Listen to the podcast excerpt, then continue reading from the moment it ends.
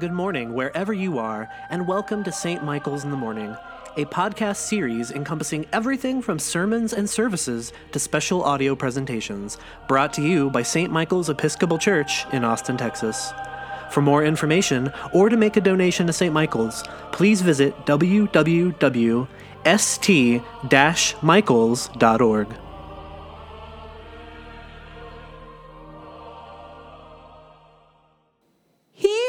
is the Lamb of God who takes away the sin of the world. In the name of the Father, the Son, of the Holy Spirit. Amen. These are the words that John the Baptist says out loud in a corner, on the corner of the street, and testifies that he has found the Lamb of God. He has seen the Messiah. He knows who this person is.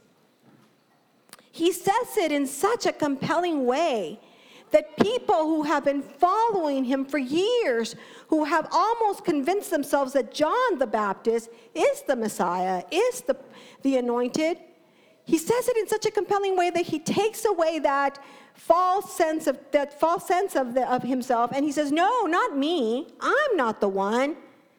This one jesus he's the one. So the disciples heard and they got so curious that they followed him. And off they went, following Jesus, trying to see if what John the Baptist was saying was true. So he's they're following him, and Jesus turns around and says, What do you want? What, what, what do you want? Where are you staying? That is the question the disciples asked.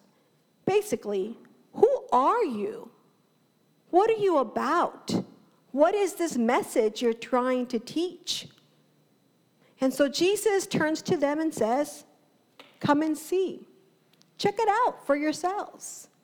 And they do, and they stay with him. And there is something about this Jesus, there is something about him that changes them.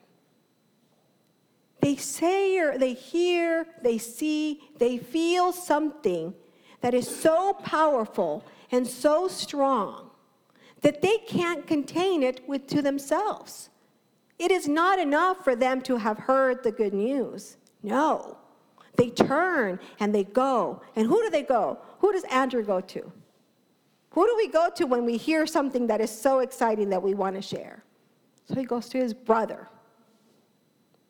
And he says, Come, I have found we have found the Messiah. Come and see. And so Peter comes, accepts that invitation to hear Jesus' word. And we, we know the story, right? Peter becomes one of the greatest disciples of Jesus. So we too are here. We've come to see, we've come to hear, we've come to check it out. Some of us, for a couple of minutes, that we are looking around to see if this may be the place for us. And some of us, for years, we've looked at it, we've heard, we've seen. And what did we come here for? Were we looking for solace? Were we looking for relationships? Are we looking for community? For healing? For grace? And have we found it? Have things started stirring? Maybe not in dramatic, huge changes, but something, something in us is changing. That we think just a little different, that we act just a little different, that maybe we pause before we say something. Those small, gradual changes that are just as transformative as this a big moment. And if that's the case, I wonder is it so exciting, so meaningful to us that we also want to go out and share the good news and tell people and invite them? So, what might be keeping us from inviting or from sharing? Maybe it is that we can't really explain it all. Maybe we don't really understand why this is meaningful and why this is changing us. And so we're afraid that if we invite somebody and we talk to them about this transformation that is happening and these good news, we may not be able to have all the answers. And so we don't talk about it. But you know what? John said twice in this passage, I do not know him. He doesn't know all of Jesus, he doesn't know all about Jesus, but yet he's so convinced that Jesus has something for everyone that he has to testify and he has to talk about it out loud and invite others. And maybe it's because, you know, we're kind of a little bit embarrassed to say that we believe in this stuff, right? Because it's kind of a little hokey pokey sometimes. We're like, I don't know what people are going to think about me. But the, you know, there's so much out there that we can't really explain either. And all these huge, very important, very um, smart scientists, they can't explain everything. There's this thing called dark matter. Anybody know about dark matter? Seth in the last service knew about it. Anybody else? Anybody here? Dark matter. It's, oh, we found one. Yes, we know. There's usually the young ones know about it. They don't know what it is. They can't define it, they can't see it. But they know it exists because of the way it interacts with the matter that we can feel and touch and. And there's dark energy and it just they just don't understand it, but it's there. So maybe we don't have to know it all because there is so much unknown out there.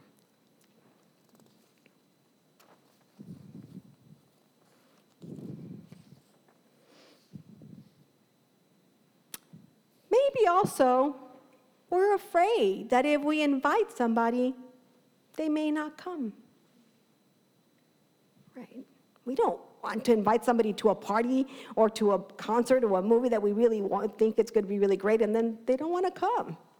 Or even harder, they do come and they don't like what they see, or they don't see what we see, right? That's also very hard.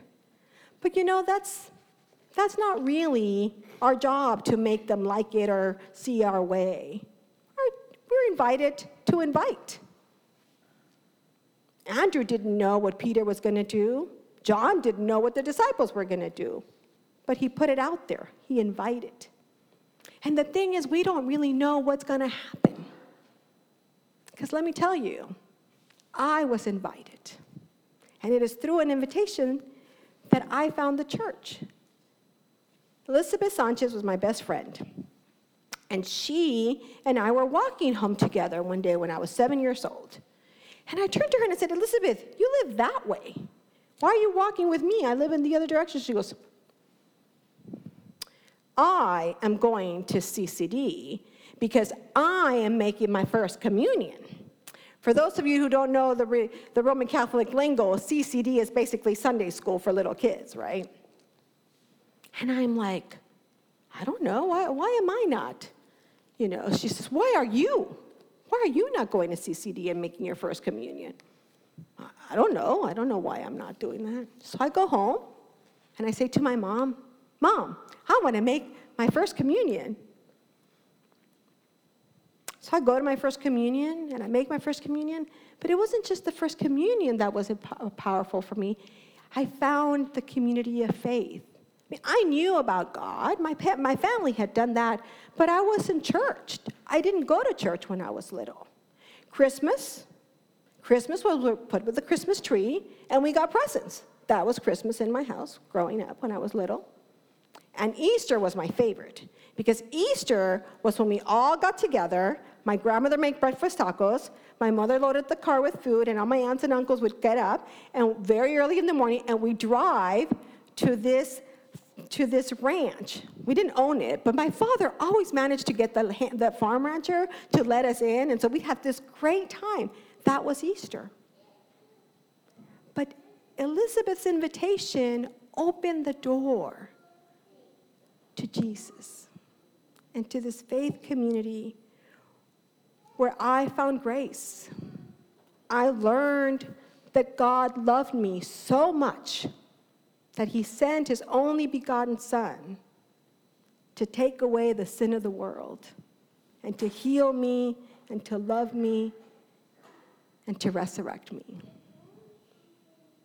And so that invitation transformed my life. Now, I don't know, maybe I'd still be here today, but I don't know. And so I invite you that if you have found the solace, you have found healing, you have found grace, if you have found community, to think about testifying about Jesus' love through your life, through your actions, and maybe even through an invitation. Because in those invitations, you could also be beginning the transformation of somebody else's life as well as your own. And together in those transformations, this world too can be transformed. Amen.